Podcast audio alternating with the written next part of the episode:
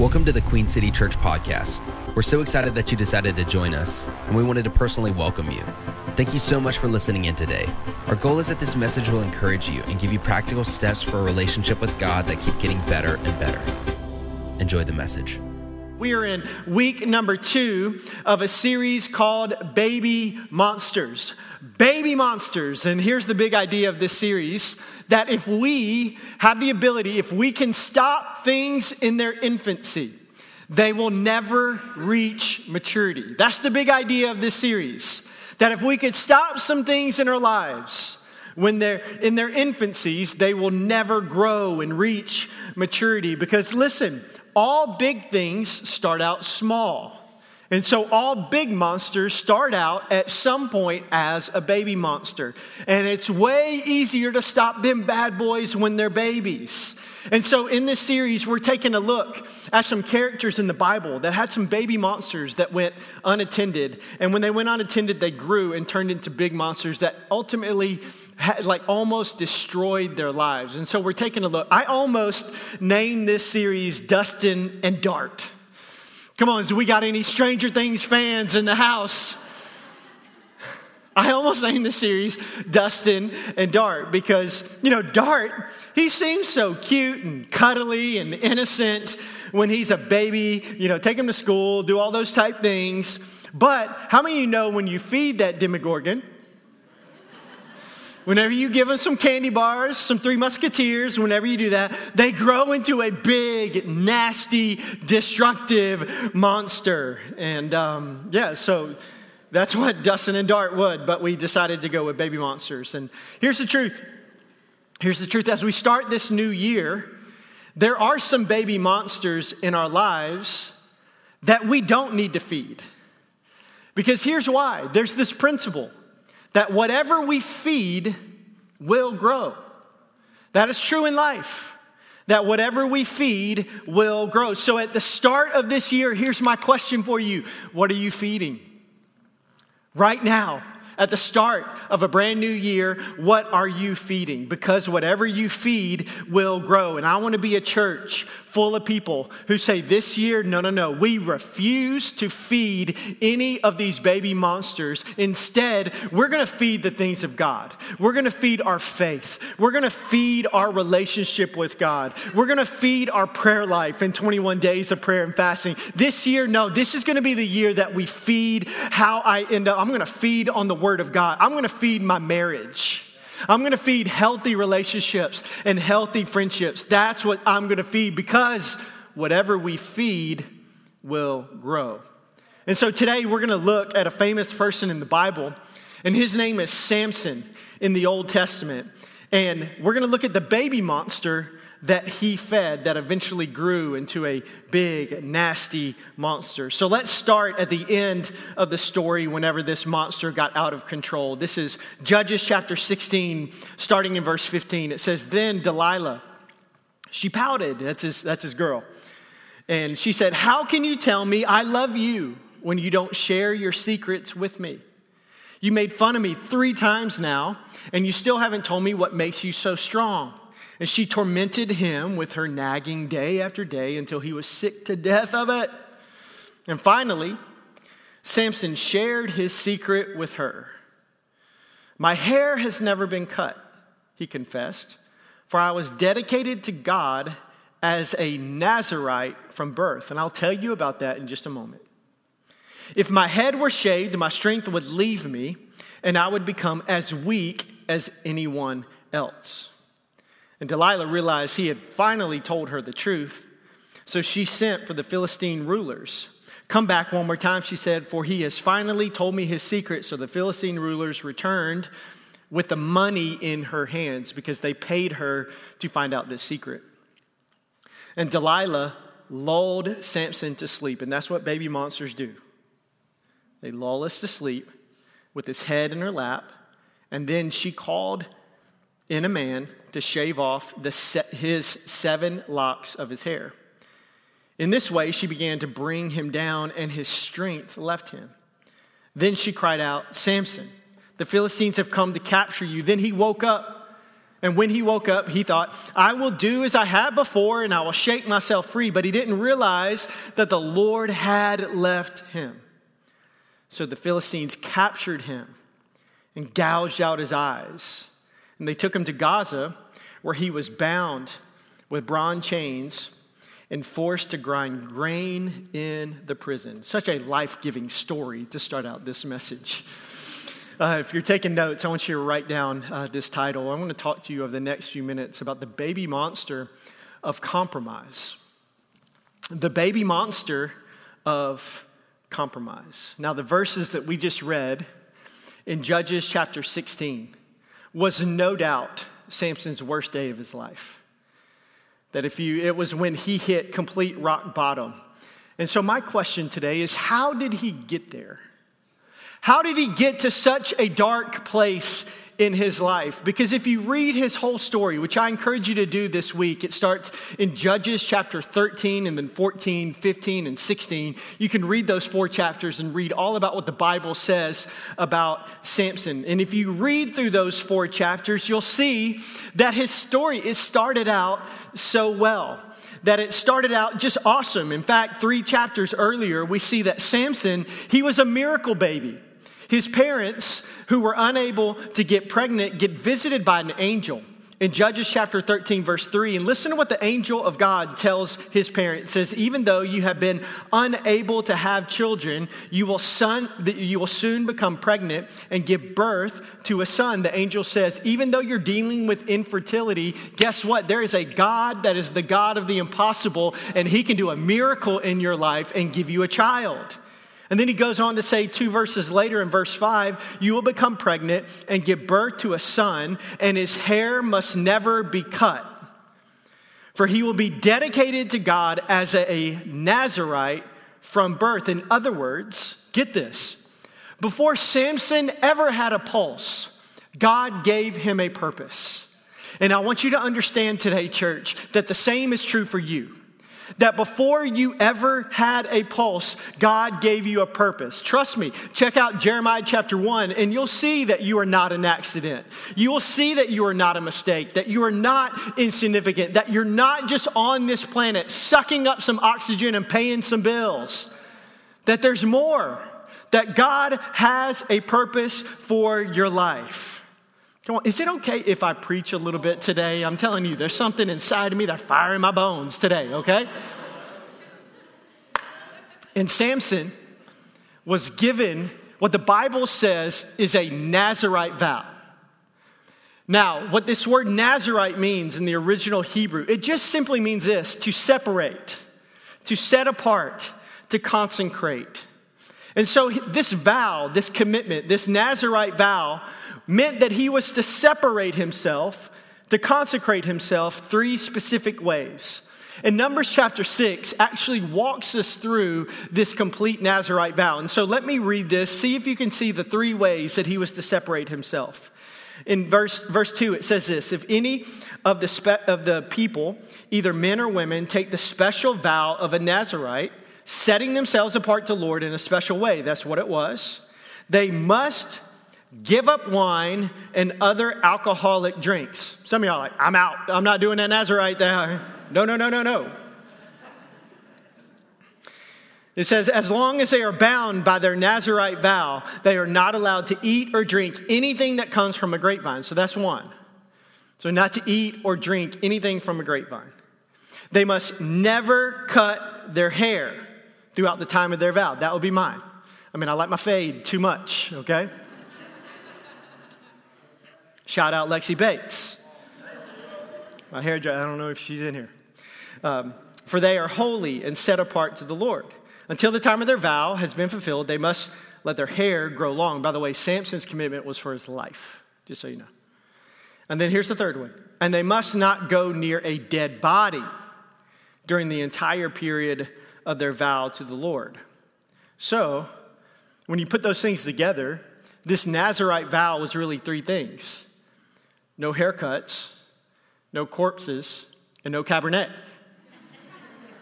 That's what it was. So if you continue to read Samson's story, you'll see that God blesses Samson with incredible, crazy strength. He was more avenger than he was preacher. Like he was a bad man. And one time, my favorite story about Samson, he got so mad that he did this in Judges chapter 15, verse 4 and 5. Samson said, This time I cannot be blamed for everything I'm going to do to you Philistines. You know that you're a bad man if you just have to say that. I can't even, you can't even hold me accountable for what I'm about to do to you. Listen to this. Then he went out and he caught 300 foxes. No big deal. I don't even know where to find a fox, much less 300 foxes. Gather them all together. And he tied their tails together in pairs. He fastened a torch in each pair of their tails. Then he lit the torches and let the foxes run through the grain fields of the Philistines. He burned all their grain to the ground, including the sheaves and the uncut grain, and he was and he also destroyed their vineyards and olive groves. And I imagine he did all that like walking slow-mo while it was all burning behind him, like in movies. I'm telling you, Samson was a bad man. So how did this guy? This guy who seemed to be like a superhero when you read about his life. How did his story end in such tragedy? Where it ended, where on his worst day he was betrayed and all his strength was gone. And his eyes were gouged out and he couldn't see and he was chained up as a prisoner. See, it all started with the baby monster of compromise. He made little compromises, one after the other, and they snowballed and they led them somewhere that he didn't want to be. Let me show you. Let me show you. Remember his three commitments with the Nazarite vow. So, not to eat or drink anything from the grapevine, no dead bodies, and no haircuts, which we already saw that came at the end. But let me tell you what led up to the haircut. In Judges chapter 14, in verses 5 and 6, it says this As Samson and his parents were going down to Timnah, a young lion suddenly attacked Samson near the vineyards of Timnah. At that moment, the Spirit of the Lord came powerfully upon him, and he ripped the lion's jaws apart with his bare hands, which, by the way, is one of the manliest sentences in all the Bible. All the men are like, Yeah, that's awesome. And then it says this He did it as easily as if it were a young goat. I have questions. like, one, who are the psychos that are ripping up baby goats, you know?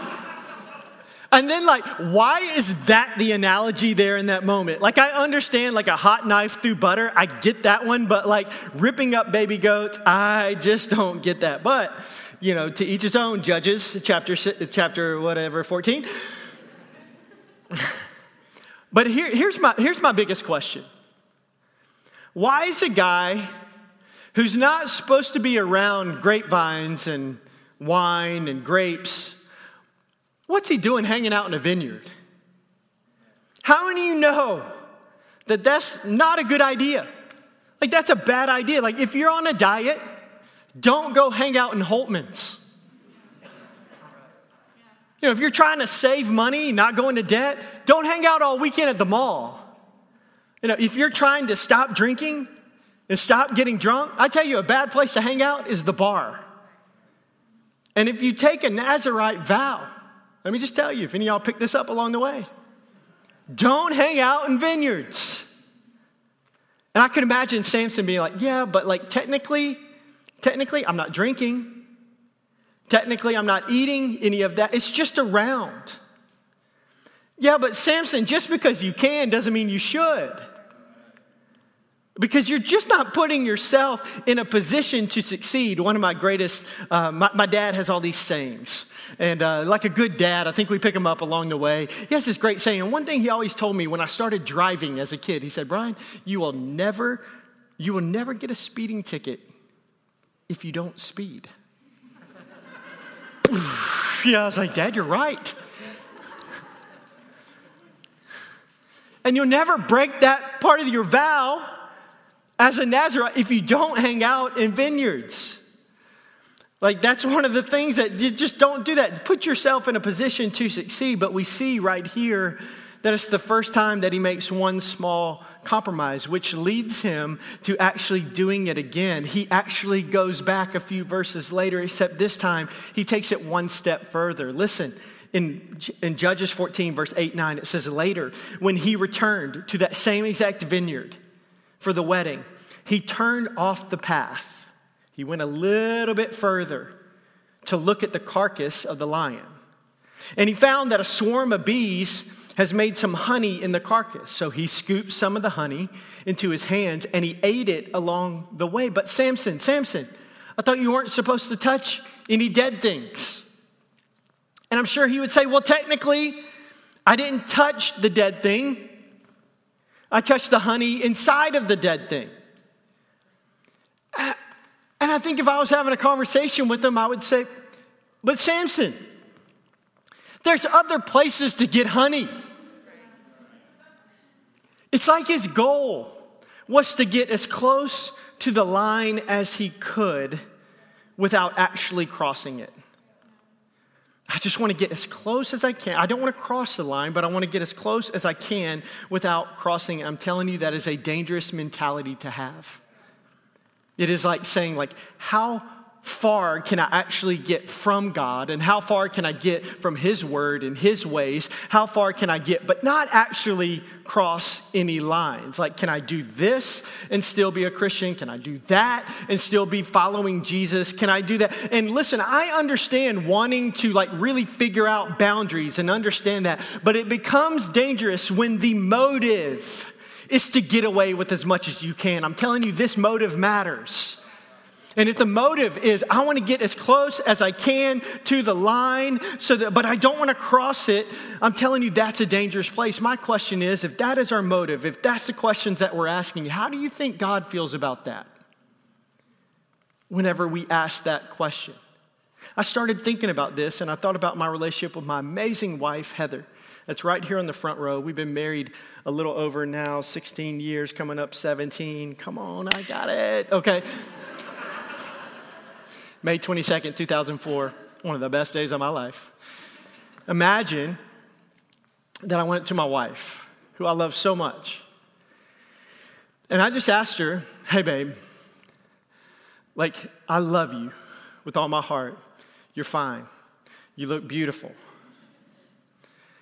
And I don't want to commit adultery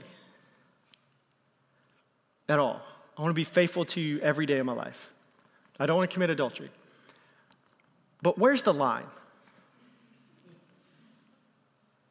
Because I want to get as close as I possibly can, but I don't. I don't want to do it. You, you, understand my heart. Like, I don't want to commit adultery, but I want to know where's the line so that I can get as. How many of you know that conversation would not end well?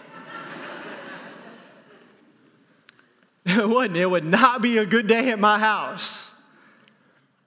No, like, Instead of wanting to know where the line is of adultery, instead of even messing or flirting with that, I want to run exactly the opposite way. I want to fall in love with her so much each and every day that I don't even care where that line is because I'm passionately pursuing my wife in a relationship of intimacy and closeness. Listen, that is the type of relationship that God wants to have with you that type, where you're not even thinking about lines because you are passionately running after everything that he has for you. And so for Samson, we read in his story that one compromise, it just leads to another and another and another, all the way to the point where Judges 15 15 happens. It says, Then he found the jawbone of a recently killed donkey, and he picked it up and killed a thousand Philistines with it, which, by the way, is pretty cool. I mean, all Avengers have their signature weapon. Thor has his hammer, Captain America has his shield, and my brother, my main man, Samson, got that jawbone.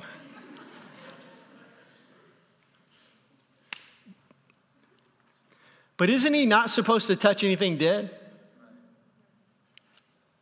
So he went from just flirting with it See, I, I didn't touch the dead cart, I just touched the honey inside to where a chapter later, without even thinking, he picks up the dead jawbone.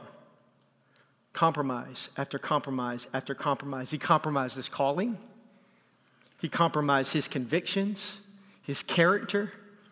He compromised his relationships. There was people in his life that never should have been in his life until it snowballed. Compromise after compromise until he got that haircut in Judges chapter 16, breaking all three of his commitments and his vow, and his life was completely destroyed. So here's my question to you today, church What is the vineyard for you? Where are you going right now? That you know, I should not be going there. That's not setting me up for success. What is the honey for you? Where you trying to get as close as you can, but without crossing the line? What is the jawbone for you? What are you touching? Where you, what, that you know, I, I shouldn't even be going near that. And what is the haircut for you? Like, what are you doing that you know, no, deep down, I shouldn't be doing that? Where are you compromising right now? Where are you compromising your calling, your convictions, your character? Listen, you want to know how to ruin your life? It's very simple. It's called one small compromise at a time. Because one compromise leads to another, that leads to another, that leads to another, that snowballs over time, and it gets bigger and bigger and can destroy your life. Now, I think if Samson was with us, like if somehow I was able to pull some strings with the big man upstairs and say, Come on, Samson, come on out and share your heart with our church today and all the things that you've learned, I think he would tell us today two things that are so important. I think he would tell us number one, write this down, that for that to not happen, you need to know God's vision for your life. That you have to. And you I think he would say, he would look us all in the eyes and say, please, guys, you need to know God's vision for your life because I think that there was a period of his life where he didn't really know God's vision for his life. Yes, he knew about the Nazarite vow that he had given him, but I don't know if he knew God's vision for his life. And maybe he knew it in his head, but it never hit his heart. It never affected the way that he lives. And one of my greatest concerns for you as a pastor is that you would live your entire life without a clear sense that your life, that it really does matter that God has given, that God really does have a plan for your life. I'm telling you, one of the greatest concerns, something that makes me like really pray, get on my hands and knees and say, I want this for them so much, is for you to know that God has a vision for your life. Look me in the eyes. This is not reserved for people like me who stand on the stage, who speak through a mic who preach, who you elevate up to here. Listen, that is for you just as much as it is for me. God has a vision and a plan for your life. And the Bible says that if you don't see it, it says in Proverbs 29, verse 18, it says, if you don't see what God is doing, like his plan, his purposes, his vision for your life, it says that people like that, they stumble all over themselves. And maybe that's a picture of what your life is right now. I just feel like I don't have any purpose. I'm just stumbling from job to job and day to day and week to week and just whatever comes my way. There's another translation of the same verse that says, if you can't see what God is doing, it's like people that cast off restraint. Another way to say that is like, it's like whatever. Like my life, it doesn't matter what I do. It doesn't matter how I spend my time. It doesn't matter who I'm. It, it, it, doesn't, it doesn't matter. I cast off restraint. But this verse goes on to say, but when they attend to what he reveals, that when you really get and understand that God has a, has a plan and a vision for your life, it says those people, they are most blessed. And make no mistake about it, church with a smile on my face, you need to see this that God has a plan for your life. God has a vision for your life. In fact, all throughout the Bible, you will see this pattern this pattern of life change, this vision that God has for your life. And you see it from cover to cover. You see this spiritual journey that He wants to take you on. And by the way, we have sold out as a church that this vision that God has for your life, that it really is the best life that we could ever live. That we have bought in heart and soul that this is actually the vision of our church. That we said, if this says that it has a vision for our life, that is the vision of our church. And it's what we want to see for your life, but not just you, your family and your children. And that's what we want to see for people that you go to work with. That's what we want to see for your neighbors. That's what we want to see for all 2.1 million people in the greater Cincinnati area, east side, west side, burbs, city, Kentucky Kentucky, Ohio, Xavier, UC, all, all people that we want people to see that this is God's vision for your life. We want you to go on this spiritual journey, and we put it this way four things that we want to see you know God. We want to see you know God. And I'm not talking about knowing Him intellectually, but you know Him here.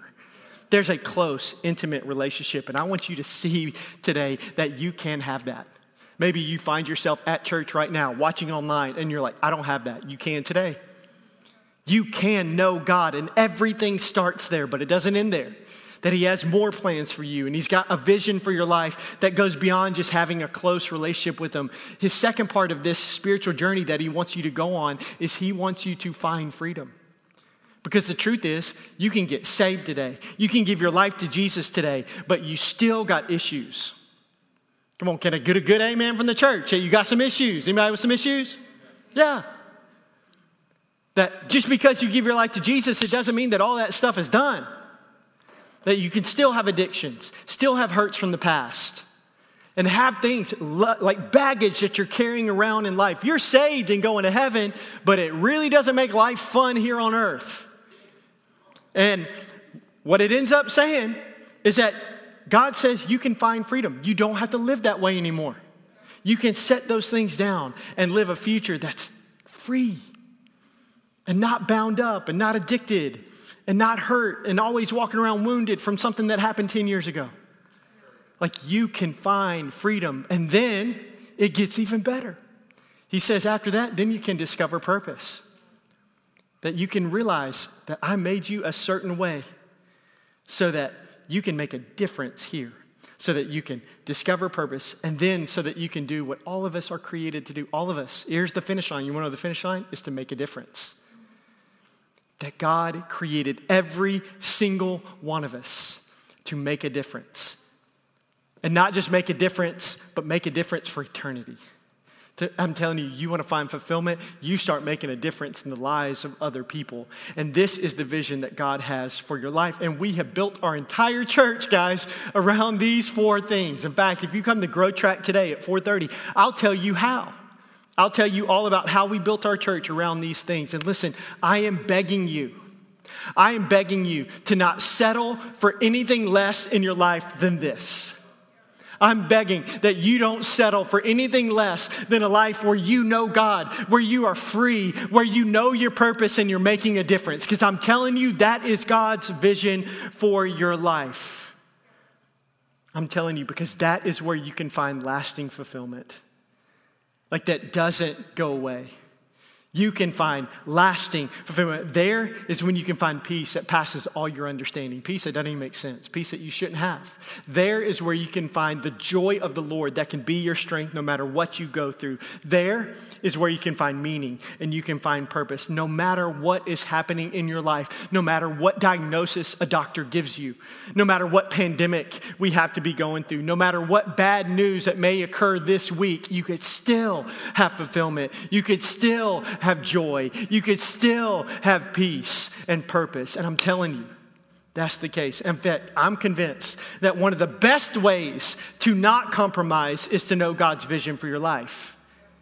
Because when you know God's vision for your life, it's like, I'm not going to compromise with that.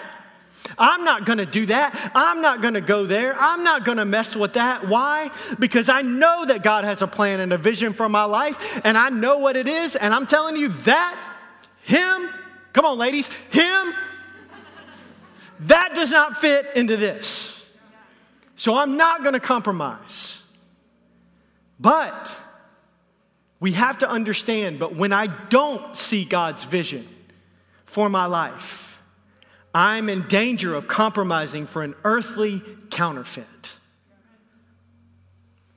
I think if Samson was here with us today, I think he'd look at us He'd be like, guys, I'm telling you, you need to know God's vision for your life. And I think he'd say one more thing. I think he would tell us, number two, that you need to know that failure is never final. I believe that Samson, he would say, guys, failure is never final. Get that in your heart. Get that in your spirit. You need to know that failure is never final. Let me show you how Samson's story really ends. In Judges 16, 28 through 30, then Samson prayed to the Lord, Sovereign Lord, remember me again. Oh God, please strengthen me just one more time. And you need to know that we serve a just one more time God. And he said, with one blow, let me pay back the Philistines for the loss of my two eyes. Then Samson, he put his hands on the two center pillars that held up the temple. Pushing against them with both hands, he prayed, Let me die with the Philistines in the temple. It crashed down on his enemies and all the people. So he killed more people when he died than his entire lifetime. Listen, I know that that's like a lot of death. What does that mean? Here's what I don't want you to, here's what I don't want you to miss. Don't miss that the end of Samson's story shows that our greatest days can come after our biggest failures. Our greatest days, guys, can come after our biggest failures. And maybe you find yourself right now listening to this message and you've made some major compromises. And right now, it feels like I'm getting all up in your kitchen right now because it's like, how do you know? I'm making all these compromises right now, which has led to maybe some big mistakes and some big failures. And I want you to know that just because you made a mistake, it doesn't mean that you are a mistake. That maybe you find yourself at church and you've had some mistakes in your relationships, or maybe it's you've had some mistakes in a marriage, or you've had some mistakes in your parenting or in your business, in your finances, in your in debt like you never thought you would be and maybe you're made some compromises and there's been some mistakes in your morals. And you compromise your convictions and your calling, the character that you know that God wants you to have. You need to know one that this Bible says that if that's you, you need to hear this and hear this from me because my message is not a message of condemnation. Because this says in Romans 8 1, there's no condemnation for those who are found in Christ Jesus. That means there's no guilt, there's no shame, there's no regret for people that are found in Christ Jesus. And here's what I want you to get today all of you can be found under Christ Jesus. All it takes is the choice to receive grace. That means there's no guilt, there's no shame. But I unapologetically push you towards conviction to say, How can I take this and how can I change? But maybe you're here and you've made some mistakes and you've messed up and you find yourself in, in the middle of compromise after compromise, you need to know that failure is never final. You need to know that we serve the God of the second chance and the third and the fourth and the fifth and the sixth. And Proverbs 24 16 says that the godly, you may trip seven times, but they will get up again. That the godly, here's the deal we fall down, but we don't stay down. Why? Because the cross not your failure, not your compromises, not your mistakes. The cross has the final word.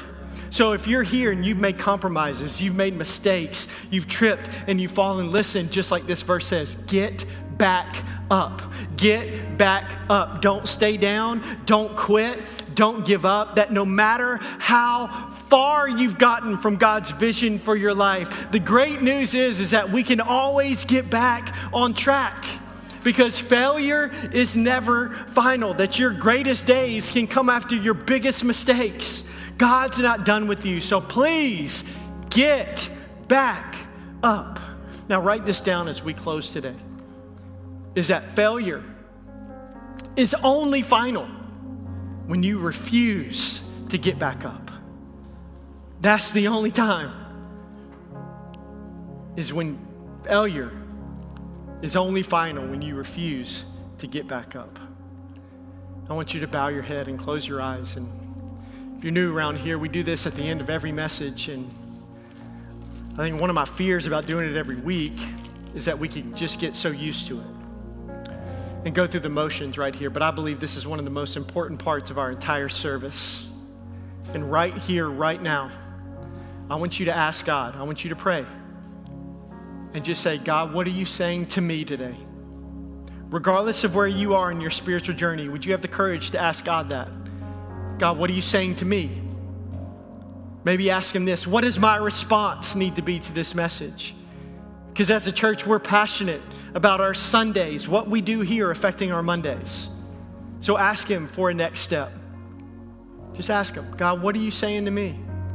And maybe you're here and you've been battling with that baby monster of compromise, and God is speaking to you about some little compromises that you've been making in your life that you just need to do some course correction today and make some changes. And maybe you're here and you're way past the compromising stage, and you've made some mistakes. Maybe you've experienced some big failures.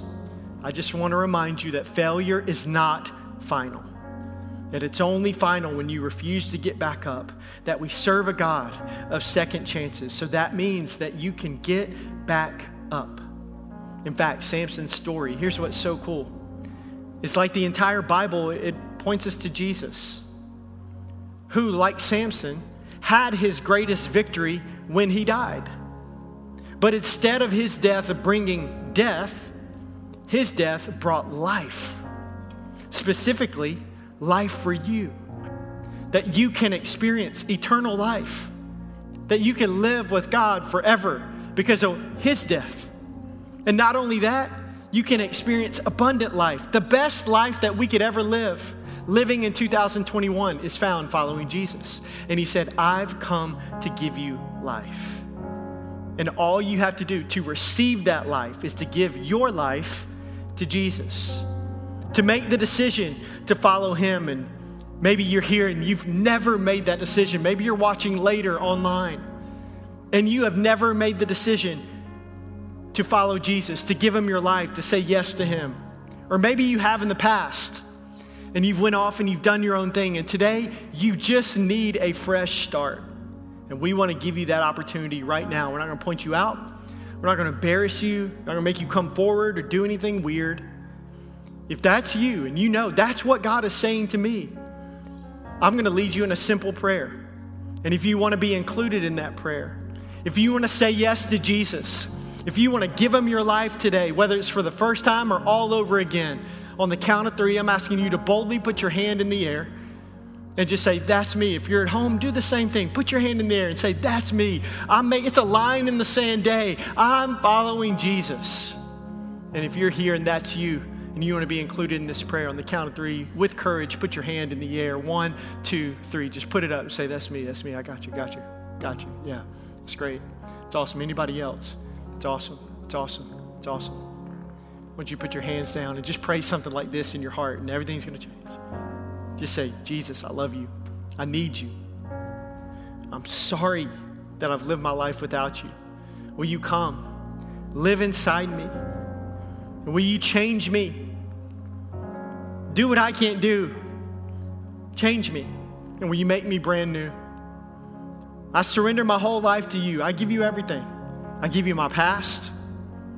I give you my present. I give you my future. I give you every mistake I've ever made, my failures. I give you everything.